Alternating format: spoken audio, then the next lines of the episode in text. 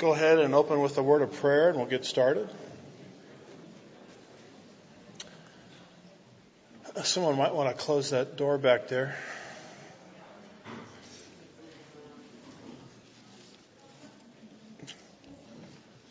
All right, well, let's pray. Father, we're grateful for another day. grateful that in a world that seems to be out of control, by trusting in you, we can have perfect peace.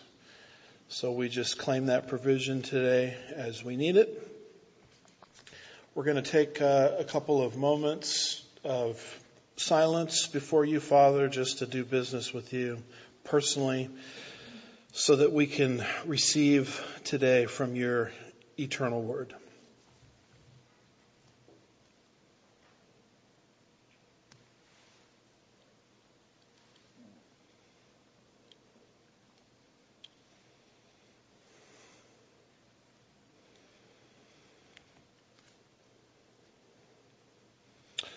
We are thankful, Lord, for the promise of 1 John chapter 1 verse 9, which can restore not our position, but broken fellowship that we have um, with you sometimes as Christians. And so we just, Lord, today put ourselves in a position in your grace where there is no encumbrance, and we can receive something from you today. we pray, Father, that as your word is taught, that you would apply it as you wish into the hearts and the lives of people. Only you know what the individual needs are, and we're trusting you that you can use your word to touch and bless people right where they're at. We also specifically ask, Lord, that if anybody is in the building or listening online, that has never trusted in you for salvation, that today would, might be an exciting day, or today is the day of salvation. So we just trust you for this great work. We lift up all of these things in Jesus' name, and God's people said, Amen. Well, let's uh, take our Bibles uh, today and open them to the book of Ezekiel, chapter 38 and verse uh, 17. Um, in Sunday school, we're working verse by verse through Ezekiel 36 through 39. And it's a study that we started at the end of the, or beginning of the new year, uh, entitled The Middle East Meltdown. I just didn't know how fast it would melt down once we started the study. so we really didn't do this to be newsy. Uh, we did it just to get a better perspective on this important section of scripture.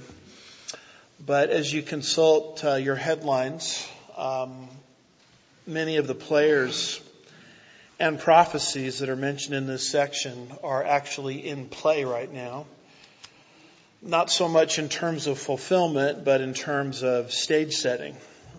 God seems to be mo- removing every possible barrier so that the specifics of His Word can be fulfilled. So Ezekiel 36, you'll remember, is that great passage concerning Israel's physical and spiritual restoration in the last days. And from there we move to chapter 37 where we move from point to picture where the Holy Spirit gives Ezekiel two metaphors uh, or word pictures defining better or clarifying better what was described in chapter 36. And those two metaphors or prophecies are the vision of the valley of the dry bones and then the vision of the two sticks, and we worked our way through that. So by the time you get out of chapters 36 and 37, you, you learn that, okay, God is going to restore Israel in unbelief in the last days. That would be the bones coming together. And then in a subsequent work, he's going to regenerate the whole nation. That would be the breath coming into the bones. So you get that picture not just in chapter 37, but you get it in chapter 36. And by the time you get out of chapter 37, you're wondering what is the tool that God is going to use once he regathers Israel in unbelief. What's the tool he's going to use to regenerate his nation? And you get an answer to that question in chapter 38. Chapter 38 is the means that God is going to use. And it has to do with a northern invasion um, an invasion spearheaded by a power from the remote north. So we can take that invasion and we can divide it up into four parts. The invasion planned, verses 1 through 13, that we've already talked our way through. God has his plan, verses 1 through 9, and man has his plan, verses 10 through 13. So man or Gog is planning this invasion and in reality as they're planning this invasion, they're actually going to be executing the purpose of God to bring wayward Israel to faith. Because God's agenda for Israel is to put them under so much pressure that the only way they're going to see out of it is to trust in their Messiah. And this is how God works. Uh, if you monitor your own life, you'll see God doing this in your life all of the time as you walk with Him. He puts you into circumstances where there's almost no way out to the point where we say, okay, I guess I'll have to trust the Lord. You know, we kind of trust the Lord as a last resort, you know. And God says, well, that's the reaction I wanted initially. And so if you can understand God doing that in your personal life, you can see the, the plan of God as He's going to do this for the nation of Israel. So it's in verses 1 through 13 that we get a list of those nations and we've talked through how to identify those nations in the Middle East. So this would be sort of a um, red-green axis. Communism, Russia, the rest of these nations Islam.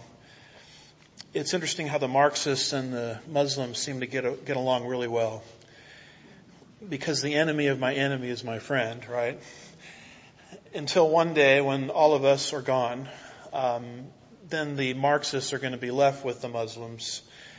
And if I was a betting man, I'd put my money on the Muslims they're going to see what a terrible friend they really are. But in the meantime, they're both using each other to invade Israel in the last days. So we've talked through those ancient names and I've showed you exactly how to identify these names to modern countries that we see today. We've gone through about 14 names. So the invasion is planned. Uh, the last Sunday we were together, we looked at verses 14 through 16 where there was a movement away from the planning of the invasion to the execution of the invasion. And as this invasion is being executed, once you get to Ezekiel chapter 38 verse 17, through chapter 39 verse 20, you'll see that God has the whole thing under control. Aren't you glad that God's got everything under control? and he's going to defeat this, this, this invasion personally. Uh, he's not going to rely upon the United States of America to rescue Israel. He's going to do it himself. And he's going to bring these, these invaders to a very violent end.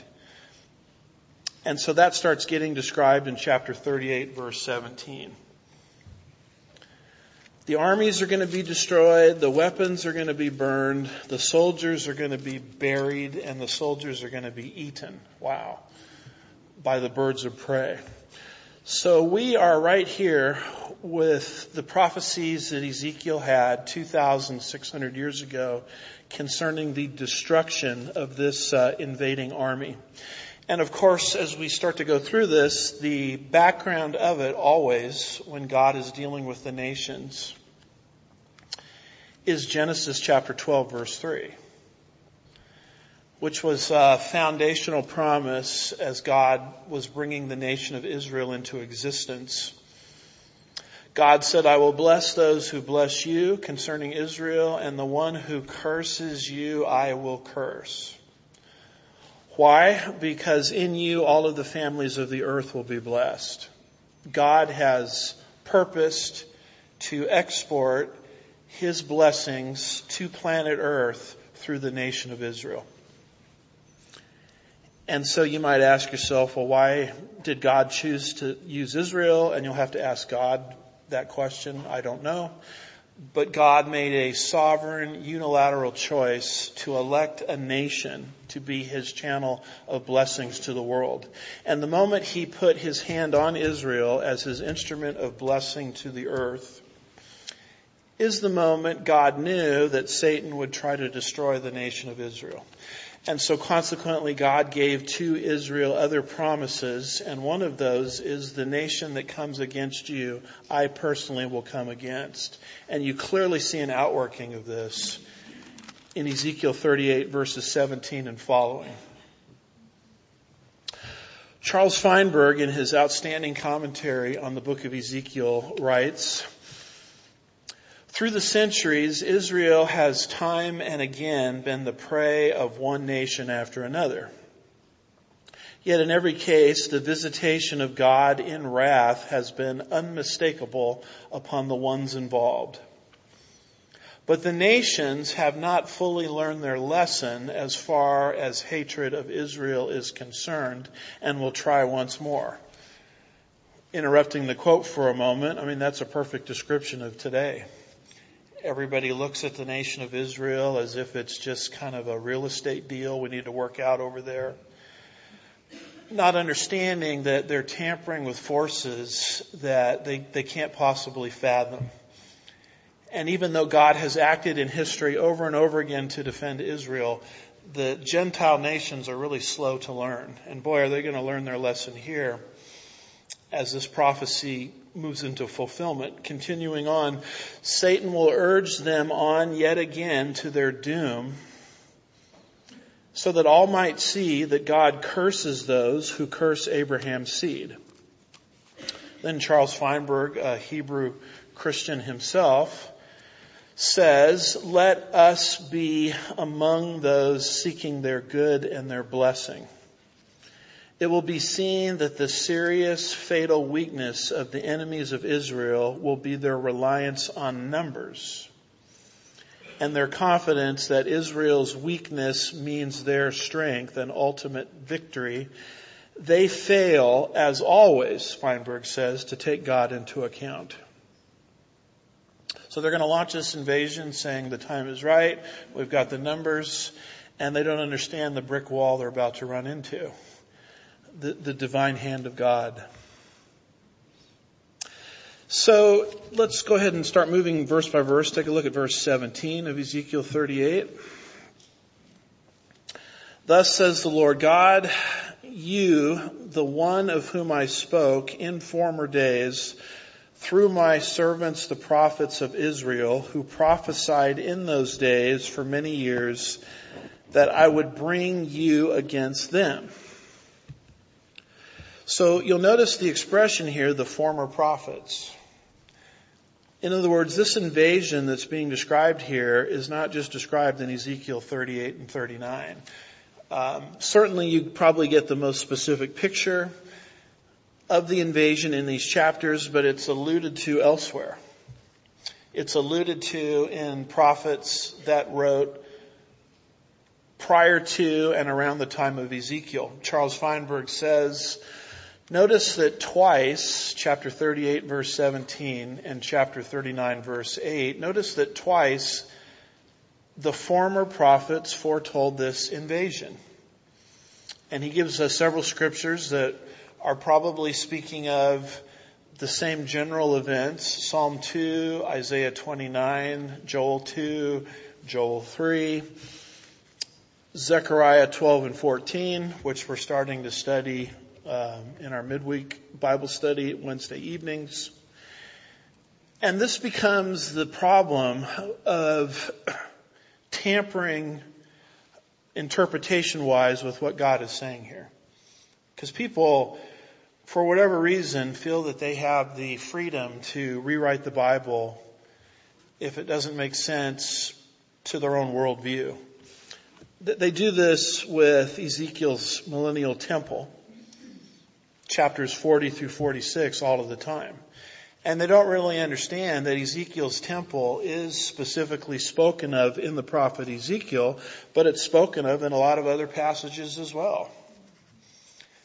So if you start playing games with Ezekiel's temple, you're playing games with other prophetic scripture also. If you start playing games with Ezekiel 38 and 39 and trying to come up with an interpretation that's less than literal, and many people do that, then you're not just damaging the prophecies here, you're damaging the prophecies elsewhere in God's Word concerning the same event. And one of the most important things you could ever learn is theology. It's like a seamless tapestry. You start tampering with one area of the Bible and you don't, may not realize it, but you're affecting another area of interpretation. So we today are living in a climate where evangelicalism, so called, the, the biggest conversation that's happening for the last couple of years in the Evangelical Theological Society, which is the group of scholars, the movers and thinkers of evangelical Christianity, the number one thing they've been talking about for the last couple of years is the historicity of Adam. So even to have that conversation, it's obvious that many, if not most of them, don't believe in the historical character of Adam. They don't take a literal, normal understanding of Genesis chapter 1 verse 11. And they probably sit around thinking that they're just having a conversation about the first Adam. But the problem is, when you study the Bible, particularly Luke 3, you'll see that Adam is in a genealogy linking Adam to Jesus. So if you start playing games with Adam and the various characters mentioned in Genesis 1 through 11, that's, that's an unbroken chain there in Luke 3. It's just a matter of time before you affect the doctrine of Jesus Christ himself and whether he's even a historical figure. Uh, in our Resurrection Sunday message last week, I showed you the quote from the late atheist Christopher Hitchens, who doesn't who doesn't believe there's any historical reference for Jesus of Nazareth. Of course, he died in 2011, so I think he probably has a different viewpoint now. But that mindset of we don't know whether Jesus even existed, I mean, that follows logically with the idea that we don't even know if Adam existed. Because whatever you're doing with Adam, it's going to affect your understanding of the last Adam, Jesus Christ. Because that's how theology is. It's a seamless tapestry. So if I sometimes seem um, a little bit wound up concerning what people are doing with God's Word, it's because I've studied enough theology to understand that if you change this over here, you're affecting that over there. And most people, they don't connect the dots. They just think they're having a nice conversation about whatever. They don't understand it's like dominoes in a row. You knock over one domino and the others will start to follow. So that's why it's important to understand that Ezekiel's invasion is also mentioned in other prophets. And then you come to verses 18 and 19, which says, It will come about on that day when Gog comes against the land of Israel, declares the Lord God, that my fury will mount up in anger. Verse 19, in my zeal and in my blazing wrath, I declare that on that day there will surely be an earthquake in the land of Israel. Now notice these words here, fury, anger, blazing wrath. The reason those words are so significant is because it, it locks down, it locks you down on when this event's going to happen. Because there are many, many people that will tell you that this happens before the rapture, or it happens subsequent to the rapture, but before the peace treaty is signed. And very, very good people hold to that sort of perspective. I am not in that camp at all. And the reason I'm not in that camp is Ezekiel tells us when this is going to happen. It's going to happen when God's wrath is unleashed. And today we see God abandoning us, our country, as a form of wrath. Romans chapter 1. But we're not living in a time period where he has unleashed his wrath. We're not living in a time period when the seals and the trumpets and the golden bowls of wrath are being poured out on uh, the human race. So the fact that this happens during the time of God's blazing wrath, in my opinion, locks this down to the tribulation. So as we have been going through this passage, I've shown you different clues because the big question everybody has with this is when is it going to happen? Well, you'll notice it happens in the restoration section of the book with all of Ezekiel's other futuristic prophecies. So this must be something yet future. You'll notice it happens in the latter times and in the last days. And when you track those expressions down in the prophets, they basically refer to the time of Israel's restoration and birth of her kingdom. As we move into chapter 39, I'll show you that very clearly this happens after Israel is regathered in unbelief, but before her restoration. In other words, this is the tool that God is using to bring unbelieving Israel to himself. Number six there at the bottom, it happens while Israel is living securely and peacefully. So by my way of thinking, at least chapter 38 is taking place after the Antichrist has started the tribulation period with an event that Daniel 9 verse 27 predicts a peace treaty between the Antichrist and unbelieving Israel, which will allow Israel to live in security and peace for a season. So it must happen after that event. And then a final clue is it happens during God's wrath. So as I'll try to explain, I think chapters 38 and 39 sort of bracket the tribulation period. Chapter 38 happening towards the beginning as uh, a world war breaks out with uh, seal judgment number seven, and chapter 39 is more describing the after effects of the tribulation period at the end. But I believe that this is a tribulation period event, and that expression anger, fury, and wrath, to me, locks it down into that time period. I mean, you have to ask yourself, when is God's fury and anger and blazing wrath poured out? It's only happened a couple of times in history. It happened in the days of Noah, the global flood. It happened again with the study that we're going to be talking about in the main service Sodom and Gomorrah. It happened then. And uh, it's going to happen again in the tribulation period. So God today is waiting for the world to repent, change their mind about His Son. So we're living in an age of grace, but you have to understand that the age of grace won't last forever. As God said in the days of Noah, my spirit will not strive with man forever, for he is mortal his days will be 120 years. In other words, you reach a point where the age of grace is over and the wrath of God comes forth upon the earth. And that's what we're seeing described in verses 18 and 19.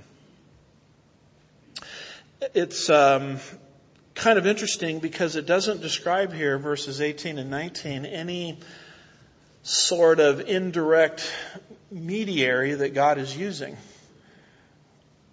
it's like it's his own wrath coming forth, which is a little bit different than Sodom and Gomorrah, where the destroying angel, before he came to destroy Sodom and Gomorrah, as he was dispatched from heaven, said to Lot, Hurry, escape there, for I cannot do anything until you arrive there. Therefore the name of the town was called Zoar. In Genesis 19, God used an angel to destroy Sodom and Gomorrah.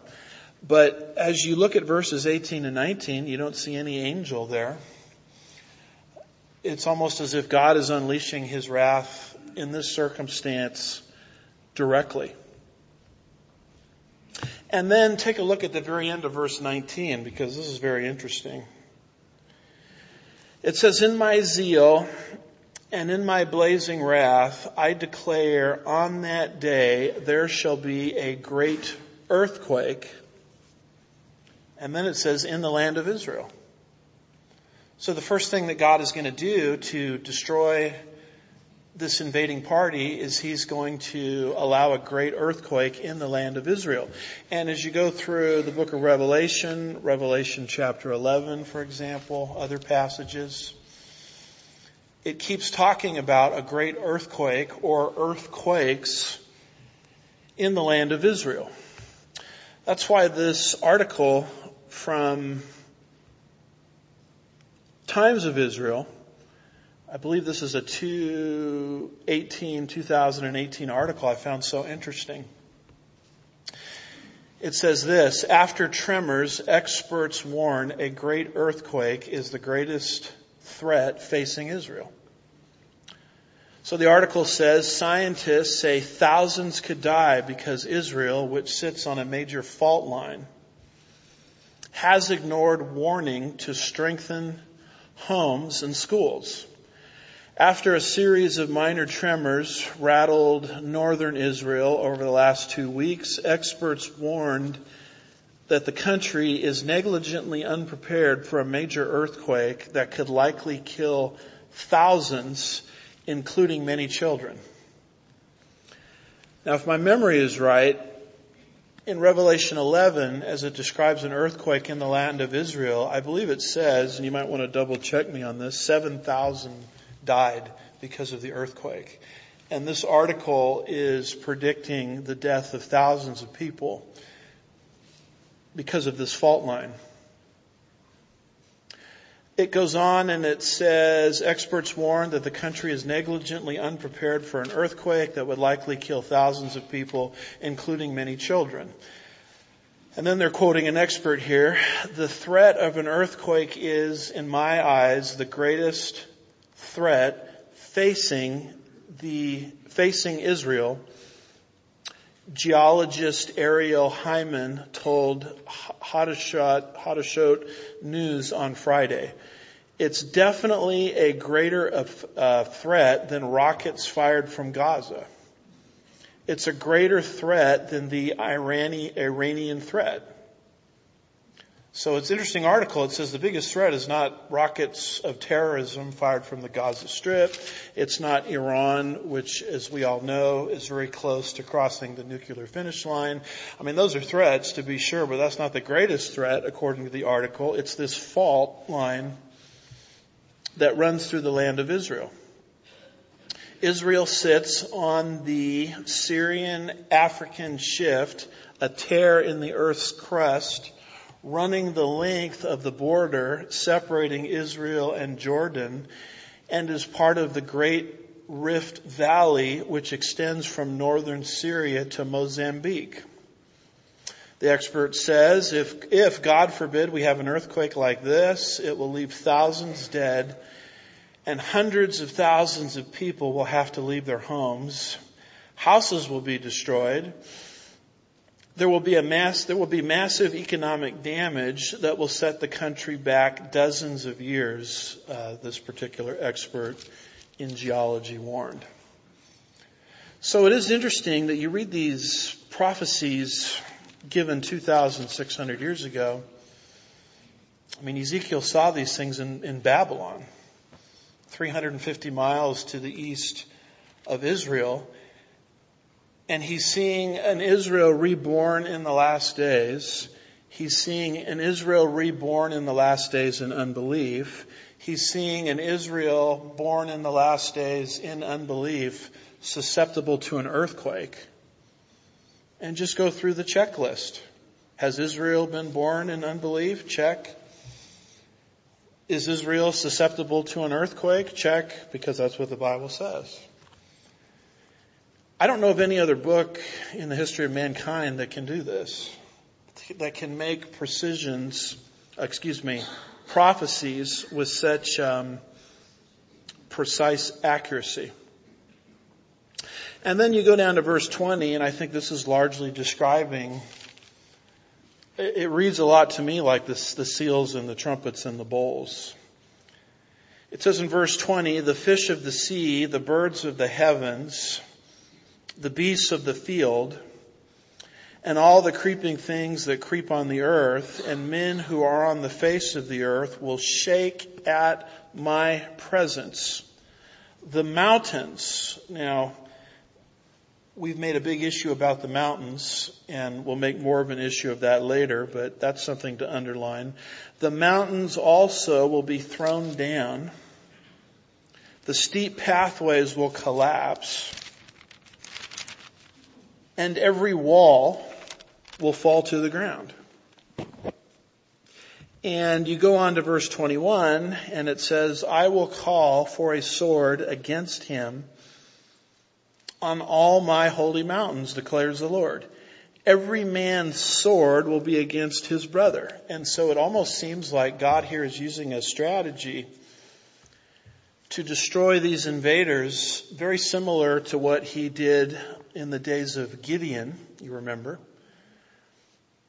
How the enemy came in the, in the days of Gideon and how God defeated that enemy by allowing that enemy to start to turn on each other.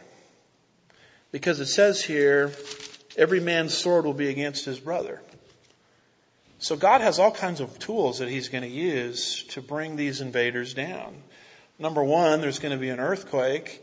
Number two, he's executing a strategy that you see in the book of Judges concerning Gideon about the enemy fighting amongst itself. Just to uh, refresh your memory, Judges 7 verse 22 says, when they blew the 300 trumpets, the Lord set the sword of one against another, even throughout the entire army. The army fled as far as Bet uh, Shittah towards Zerah, as far as the edge of uh, Abel Meholah by uh, Tabbath. So we have a tendency to look at these huge armies as if, oh my goodness, what's going to happen? Israel is so outnumbered. And God says, I've got the whole thing under control. I'm actually going to bring into existence circumstances where the enemy is going to fight amongst itself. And you remember that's how God dealt with Gideon. Remember how God whittled Gideon's troops down? Certain troops were allowed to go home and he's just stuck with a bare minority and he probably thought to himself, I'm going to be wiped out. And he wasn't counting on God and his battle strategy where God is going to take this massive army and it's going to somehow start a civil war amongst itself. Apparently the same kind of thing is going to happen here. And this is why you don't have to worry about circumstances in your life that are overwhelming you.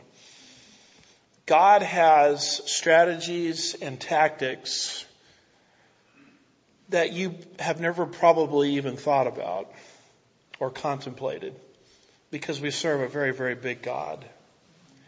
And He has the battle all under control he has strategies all under control. He knows how the victory is going to be achieved. We don't know. And so God just asks us to trust Him in life's problems. You know, God, as the saying goes, God's got this. God's got it figured out. And certainly when Israel needs God the most, right here in this prophecy, the battle plan is already laid by God and He's bringing it uh, to fruition. You'll notice again, verse 21, the repetition of the mountains. Uh, more on that a little later.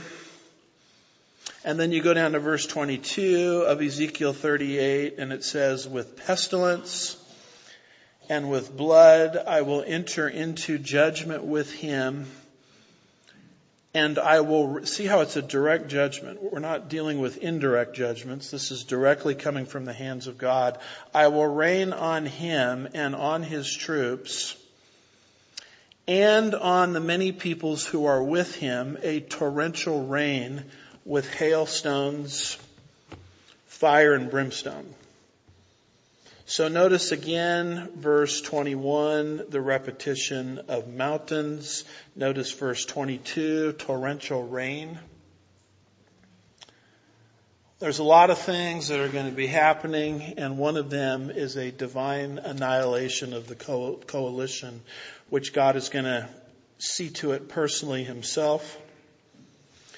And you'll also notice this expression, many peoples with you.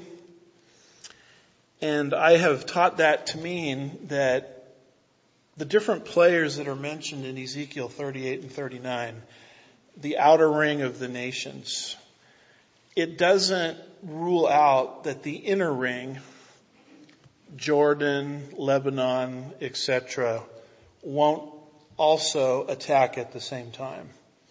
Because when it keeps saying many peoples with you, it says that in verse 6 of chapter 38, verse 9 of chapter 38, verse 15 of chapter 38, verse 24 of chapter 38, and then in chapter 39 verse 4, it says it again, the peoples who are with you. It keeps repeating this over and over again. I'm understanding that this as God to Ezekiel is not giving an exhaustive knowledge of every single nation that's involved. So the nations I think that will attack will be the outer ring on our map that we've studied, but also the inner ring will attack simultaneously. So I don't really have any real interest in trying to see two wars here, as many people do. The outer ring is war one, and the inner ring is war two, or the inner ring is war one and the outer ring is war two. And they go to these sort of remote passages to develop these two wars, and I don't see any need to do that because their premise is, well, what about the inner ring nations? Well, the inner ring nations are included here because it says the nations that God revealed to Ezekiel are not exhaustive because many peoples will be with you. So that would include the outer ring, outer ring, and the inner ring uh, simultaneously. And then you come to the very end of the chapter. Look at verse 23 because you can see the point of the whole thing. Why is God allowing this? Ultimately, well, let me rephrase that. One of his purposes is the salvation of the nation. That's very, very important. Their physical protection and their spiritual regeneration. But that's not God's ultimate purpose. God's ultimate purpose is to glorify Himself. Because God's purposes in human history are doxological. Doxa means glory. God works in human history to glorify himself. Now, of course, when his elect nation is all saved, in other words, they're saved physically from this invasion and then they're regenerated spiritually, I mean, that's a wonderful thing. But that's not even God's ultimate purpose. God's ultimate purpose is that he might be glorified through this exchange of events. So every time God acts, it's to glorify himself. And even our salvation, which is a wonderful thing. I mean, it's a wonderful thing that we can trust in Christ and not go to hell after death, but instead go to heaven. I mean, that's a fantastic thing that's happened, but that in and of itself is not God's ultimate purpose in saving you. God, when He saved you, had in mind your soul being spared from eternal torment, but He also had in mind a greater goal, His ultimate goal, which is to glorify Himself. So God's purposes, His primary purposes in human history are not soteriological to save, but His ultimate goal, His big goal, is to glorify Himself. And you can take God's soteriological purposes and see it subsumed under a much larger category, the glory of God. And a lot of theological systems don't teach that. Reformed theology, essentially what it says, among many other problems, it says God's purposes in human history are soteriological. In other words, to save. And that is not true. God's ultimate purpose is to glorify himself. And when a lost sinner is saved, God gets the glory. If you think that God's purposes in human or in history are soteriological, then you have no category for dealing with God's dealings with the angels. Good angels, fallen angels. How can that be soteriological when the plan of salvation is not open to the angels? So if you're going to say God's purposes in history are soteriological, then you have no category for explaining how he works with the angels. But if you see God's greatest purpose is to glorify himself, you can take his dealings with the angels and you can file it under that larger category of the doxological purpose of God. You can take an individual salvation and file it under the larger purpose of God, which is doxological. So Dr. Charles Ryrie puts it this way, traditional normative dispensational theology, and you're sitting in a church that teaches this by the way, traditional dispensationalism, is a system that embodies three essential fundamental concepts called the sine qua non, which is Latin, which means without which there is not. In other words, dispensationalism boils down to three things. And if you take away one of the three, you don't have dispensationalism anymore. Everybody thinks that dispensationalism is so complicated. No, it's not complicated at all. You just believe three things. And what are those three things? Number one, the consistent use of a plain, normal, literal, grammatical, historical method of interpretation. In other words, we're dispensationalists here, not because dispensationalism sounds great. Gee, I want to be a dispensationalist today. No. It arises out of a hermeneutic, which means interpretation, of interpreting the Bible in a normal manner. Notice he says normal here because that takes into account figures of speech when they're conspicuous in the text. Because our opponents say we're, we're wooden literalists and we don't recognize figures of speech. That's, that's, they don't understand what we're saying. We take the text at face value except when there's an obvious figure of speech in play. Other than that, we take the words in their normal sense. And notice that we do this consistently. Everybody does it in the Gospels. If they didn't do it in the Gospels, they would be full-fledged liberals. What makes this church different following this system is we take that method of interpretation and we apply it to the whole Bible, which by the way would include Genesis 1 through 11. It would also include Ezekiel 38 and 39, which we're looking at and chapters 40 through 46 in Ezekiel. So we do not play this game of, well, this part of the Bible is literal, but not this part.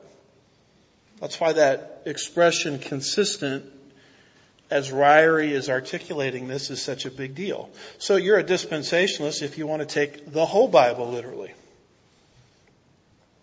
Which reveals, see that? Once you take the whole Bible at face value, there is an end product. There's a result. Which reveals that the church is distinct from Israel. Why do I think that there are separate programs for Israel in the church? I didn't wake up one day and say, you know what? I love this idea of separate programs for Israel in the church. Let me see if I can go to my Bible and make this work. That's not how dispensationalists operate. You take the whole Bible literally, and once you do that, it yields an obvious result that Israel is Israel and the church is the church. They are two different trains on totally different train tracks. Because God is doing, achieving different results through each program. And by the way, God's a God of diversity. Amen? We have male and female. God has a program for men. He has a program for women. God has a program for the good angels that did not fall. He's got a different program for the fallen angels. So God has separate programs for Israel and the church.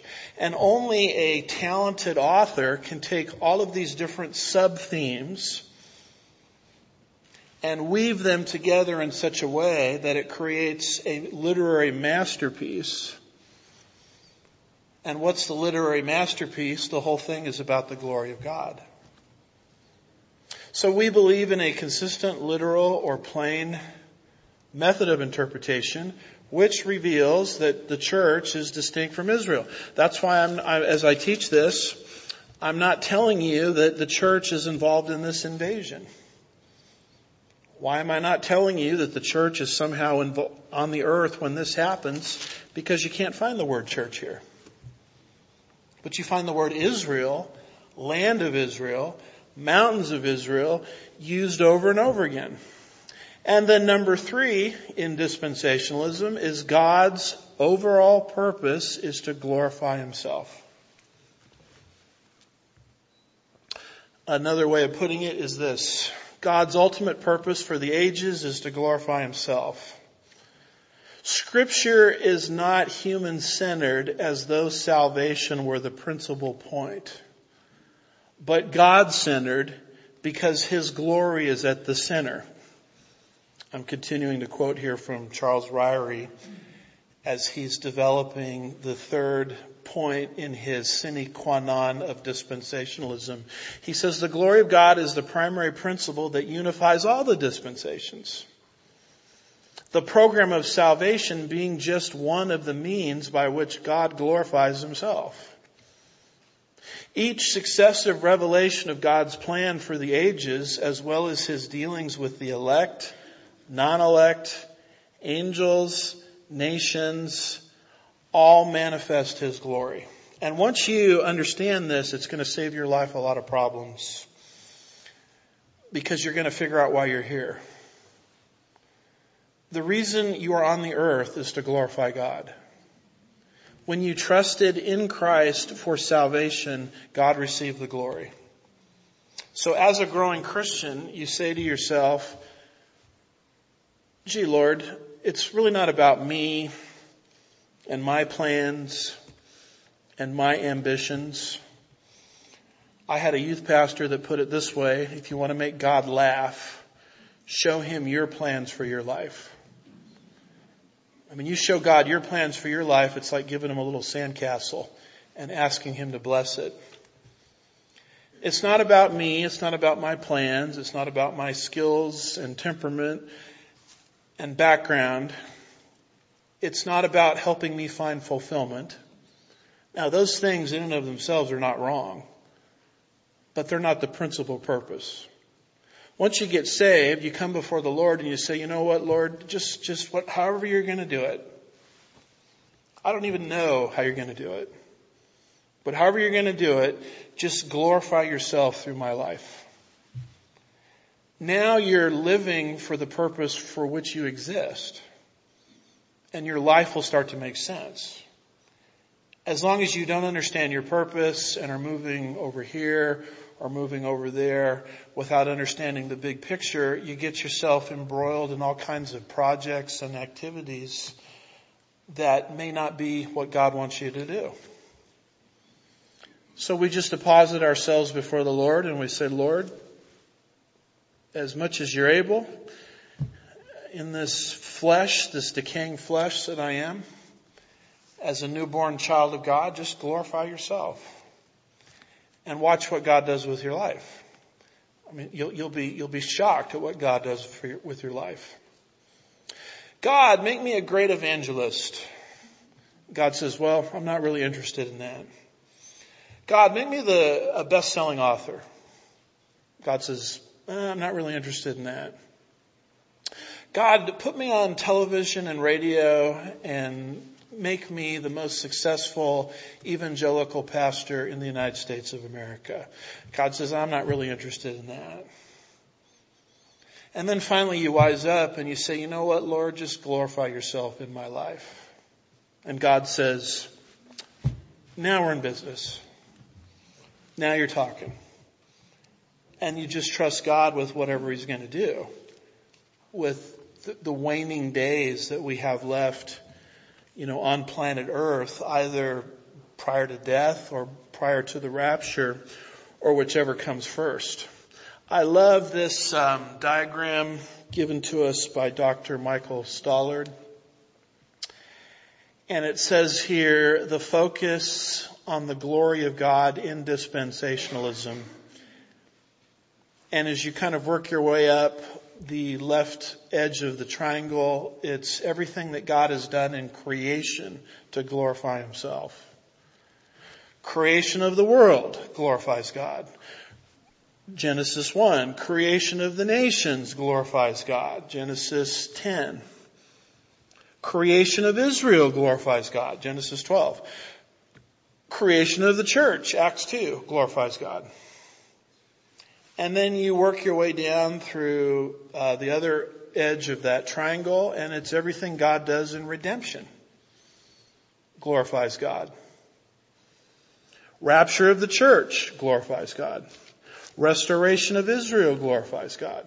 Judgment of the nations glorifies God redemption of creation itself, the eternal state, glorifies God. And so it's a reminder of the doxological purpose of God. One of the clearest passages on this is Isaiah 42 verse 8, which says, I am the Lord, that is my name, and I will not give my glory to another nor my praise to idols. Now, I don't know everything there is to know about God, but I do know this much. That when a human being begins to eclipse glory that only belongs to God, he's cruising for a bruising. Let's just put it that way. Because that's an interference with why God is working in history, either creation or redemption.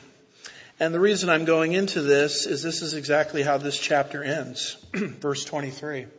It's, it's the reason why God is allowing this whole invasion to transpire. He says in verse 23, I will magnify myself. That's the purpose. Sanctify myself and make myself known in the sight of many nations, and they will know that I am the Lord.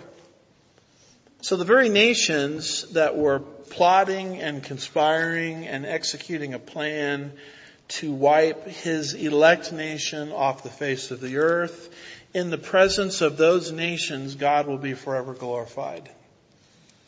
And that would make sense because that's God's purpose in everything.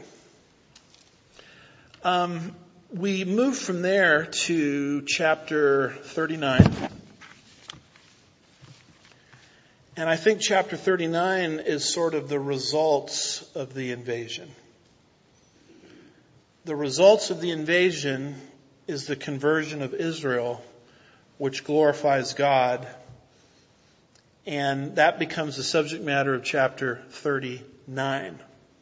So notice, if you will, chapter 39 verse 1. It says, And you, son of man, prophesy against Gog and say, Thus says the Lord God, Behold, I am against you, O Gog, prince of Rosh, Meshech, and Tubal.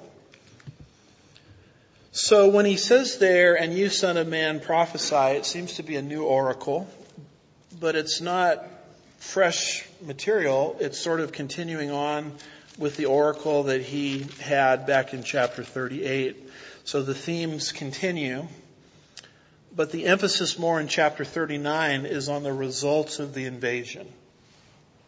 What is the ultimate result?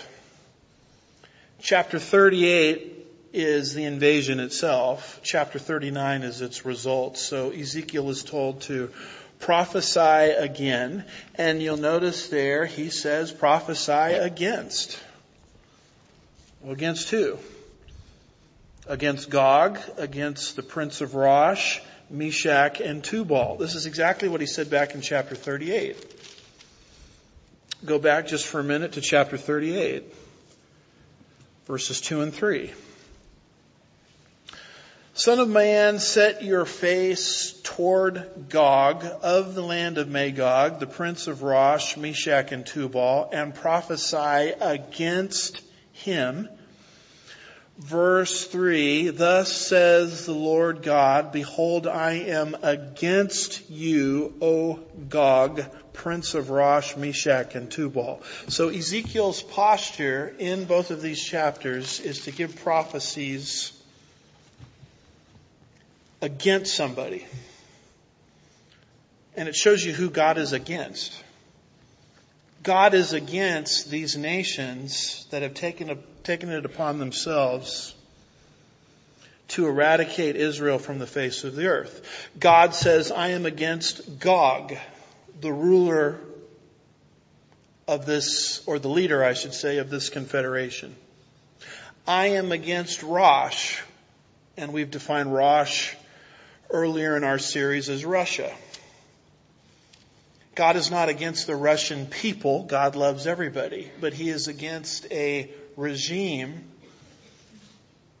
that would seek to do evil involving being so bold as to try to invade the Middle East. God says, I'm against that. He says, I'm against Meshech and Tubal. Meshech and Tubal, as we've argued earlier in our study, represent Turkey. So Turkey would be in an alignment with Russia and the two of them would sort of team up along with other nations under the leadership of Gog to invade Israel in the last days. And God wants to communicate that He is against those nations that are doing this. He loves the people of Turkey, He loves the Russian people, but the evil regimes itself, many times which oppress their own people, and try to remove the presence of God from the face of the earth by invading the Middle East, God is very clear that I'm against that. So Ezekiel is told to prophesy against that. Rosh, Russia, Meshech, Tubal, Turkey. And this is just sort of review because we've gone to a lot of efforts to teach people how to pinpoint these specific nations. So if this is uh, confusing to you, I would encourage you to go back into our archives and listen to some of the lessons. But then you come to verse 2. I will turn you around and drive you on, take you up from the remotest parts of the north, and bring you against the mountains of Israel. Notice this expression here. We've seen it several times from the remote parts of the north. Um, this uh, is an expression that you'll find in chapter 38, verse 6, verse 9, verse 15. So it's been used three times before, and here it is a fourth time, chapter 39, verse 2. This is one of the reasons we believe Rosh is Russia. It's not the only reason, but it is one of several reasons. And it's just a matter of consulting Google Maps, if you will, and starting with Israel, which is the center of the nations as far as God is concerned. Chapter 38 verse 12 and chapter 5 verse 5 and just going to the remote north. Go as far north as you could possibly go and you run into not just Russia, but you run into Moscow herself. You'll notice there in verse 2 the repetition of the mountains of Israel. Son of man, set your face towards Gog, the land of uh, the land of Magog, the prince of Rosh, Meshech and Tubal, and prophesy against him. Uh, verse three. Verse 3, he says, Thus says the Lord, Behold, I am against you, O Gog, prince of Rosh, Meshech, and Tubal.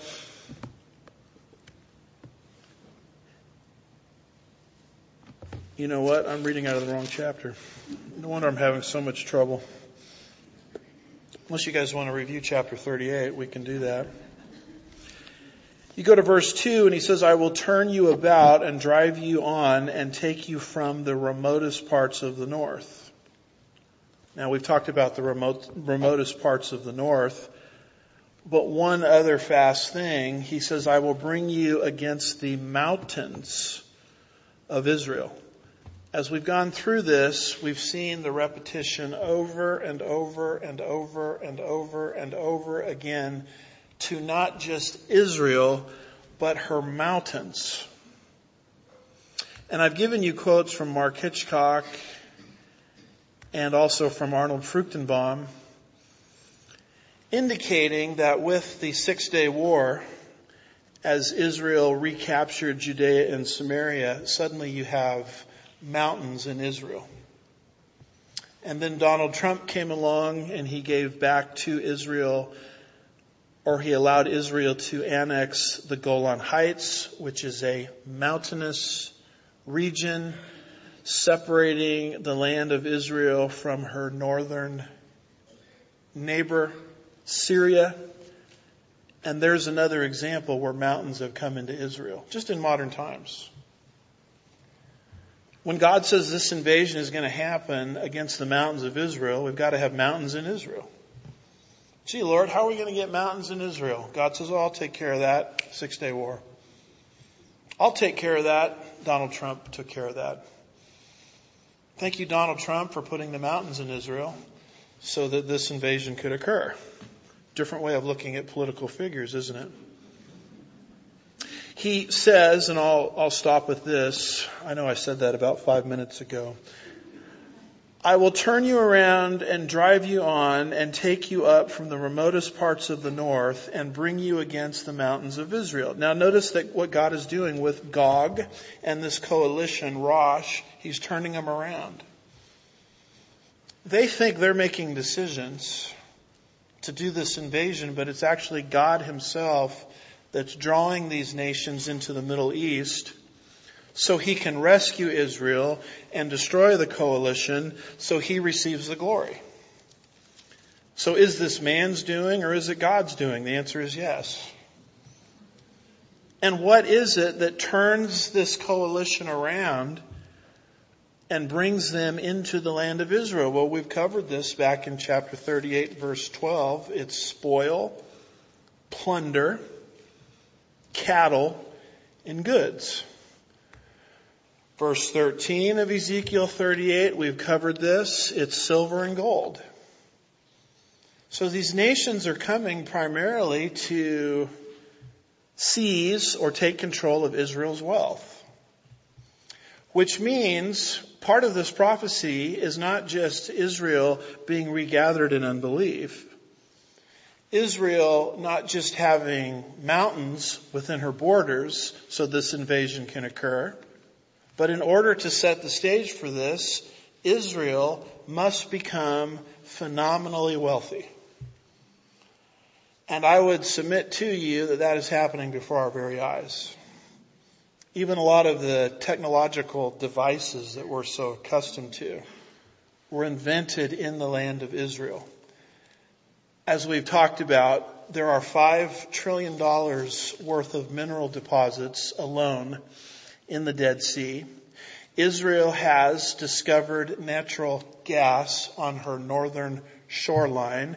She has discovered oil within the land of Israel. Just Google oil in Zion and you can read all about it. And if all of that weren't enough, it says here silver and gold. As we've talked about in prior teachings, I'm of the persuasion that the nation of Israel is probably on the precipice of a massive silver and gold discovery. Silver and gold hidden by Solomon. Because when you read about the Solomonic Empire, there's gold everywhere. And when you look at what Israel took into the captivity in the very careful genealogies that are provided in the Bible and what Israel brought back from the captivity, you don't see the reference to the massive gold and silver that Solomon owned. And so you have to ask yourself, well, what happened to it? Conjecture. This is not something we're starting a new church over per se conjecture, Solomon hid it. And Solomon did such a good job hiding the silver and gold, no one's been able to find it. And if that silver and gold is in the land of Israel, which I think it is, because it didn't just disappear, there's, there's no record of it in terms of it being taken into Babylon and brought back from Babylon. It's just a matter of time before it's discovered, if it hasn't been discovered already. And when that happens, that becomes another ingredient that God is using to put hooks in the jaws and to turn this coalition around for the invasion of Israel in the last days. The one thing I just want to leave you with is this. We are living in messianic times. We are living in times that are extraordinary. Extraordinary. And so if there's something that God is calling you to do, you should probably do it. Because there's the potential you may not live out your natural lifespan before the rapture. I'm not a date setter nor the son of a date setter. But I am someone who on my knees is trying to look into these issues and I see the prophetic curve accelerating, not decreasing as issue after issue is coming into clear focus for God to fulfill the specifics of His Word. Let's pray. Father, we're grateful for Bible prophecy. Help us to be good stewards of these uh, chapters. Help us not to just fill our heads with knowledge, but help us to allow this material to change the way we live. We'll be careful to give you all the praise and the glory. We ask these things in Jesus' name, and God's people said, Amen. Happy uh, intermission.